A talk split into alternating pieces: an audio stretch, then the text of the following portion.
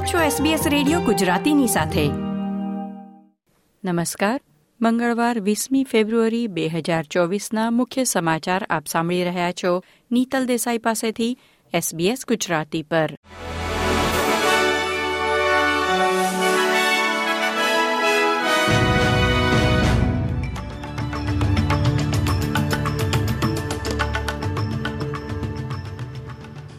સંરક્ષણ પ્રધાન Richard Marles જાહેરાત કરી છે કે ઓસ્ટ્રેલિયા નૌકાદળના જહાજોનો કાફલો બમણો કરી કુલ છવ્વીસ જહાજો સુધી લઈ જશે.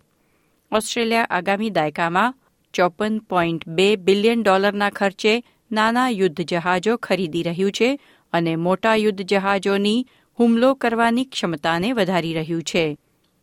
એક નવા રિપોર્ટમાં ગ્રાહક અધિકારોના હિમાયતી જૂથ ચોઇસે, કોલ્સ અને વુલવર્ડ્સ પર ઇરાદાપૂર્વક ગેરમાર્ગે દોરનારી અને ગૂંચવણભરી સ્પેશિયલ્સ જાહેરાતો બનાવવાનો આરોપ મૂક્યો છે. ચોઇસના વરિષ્ઠ સલાહકાર બી. શરવુડે જણાવ્યું હતું કે સુપરમાર્કેટ્સની ગૂંચવણભરી જાહેરાતો ગ્રાહકો માટે ખરેખર બચત થઈ રહી છે કે નહીં તે નક્કી કરવું વધુ અઘરું બનાવે છે. ચોઇસના રિપોર્ટમાં સિડનીના મેરિકવિલમાં આવેલ કોલ્ડ સ્ટોરનો દાખલો આપવામાં આવ્યો છે. જ્યાં ચારસો મિલીલીટરની પામોલિવ શાવર સ્ક્રબ કોકોનટ બટરની બોટલ ડિસ્કાઉન્ટ પર સાડા ચાર ડોલરની હતી અને આ ડિસ્કાઉન્ટનો દાવો હતો કે સપ્ટેમ્બર બે હજાર સત્તરમાં તેની કિંમત છ ડોલરને ઓગણપચાસ સેન્ટ હતી. પરંતુ પાંચ વર્ષ પહેલા કોલ્સ મેરિકવિલ સ્ટોર ખુલ્યો પણ ન હતો.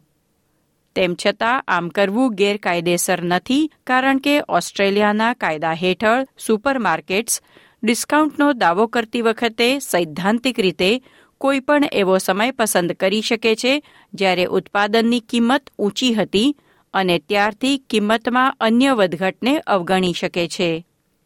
સોમવારે બપોરે સિડનીના રોયલ બોટનિક ગાર્ડન્સમાં તોફાની પવન અને વરસાદથી બચવા ઝાડ નીચે બેઠેલા ચાર લોકો વીજળી પડવાથી ઘાયલ થયા હતા.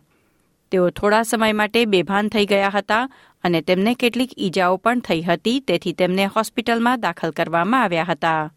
New South Wales ambulance inspector Dominic વોંગે જણાવ્યું કે ચારેયની તબિયત હવે સુધારા પર છે. આખા શહેરમાં લગભગ પંચોતેર હજાર જેટલા વીજળી પડવાના બનાવો નોંધાયા હતા અને સિડની એરપોર્ટનો રનવે બંધ કરવાની ફરજ પડી હતી. સિડનીની શાળાઓમાં શરૂ થયેલ એસ્બેસ્ટોસ મલ્ચ કૌભાંડ કેનબેરા સુધી ફેલાયું છે.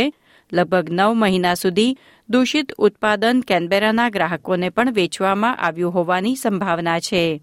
કોટેજ મલ્ચ તરીકે ઓળખાતા લાકડાના છારામાં બોન્ડેડ એસ્બેસ્ટોઝ હોવાનું જાણવા મળતા એસીટીમાં લેન્ડસ્કેપિંગ વ્યવસાય તેના ગ્રાહકોનો સંપર્ક કરી રહ્યા છે.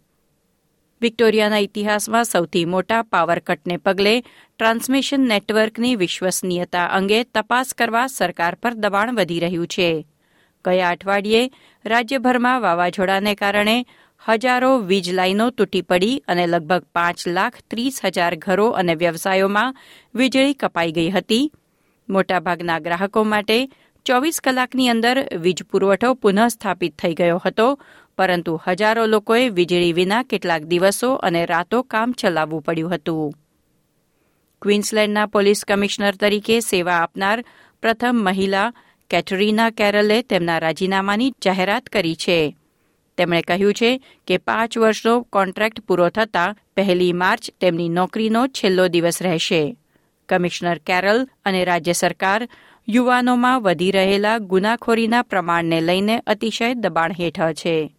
આ હતા મંગળવાર વીસમી ફેબ્રુઆરીની બપોરના ચાર વાગ્યા સુધીના મુખ્ય સમાચાર. લાઇક શેર કોમેન્ટ કરો. એસબીએસ ગુજરાતીને ફેસબુક પર ફોલો કરો.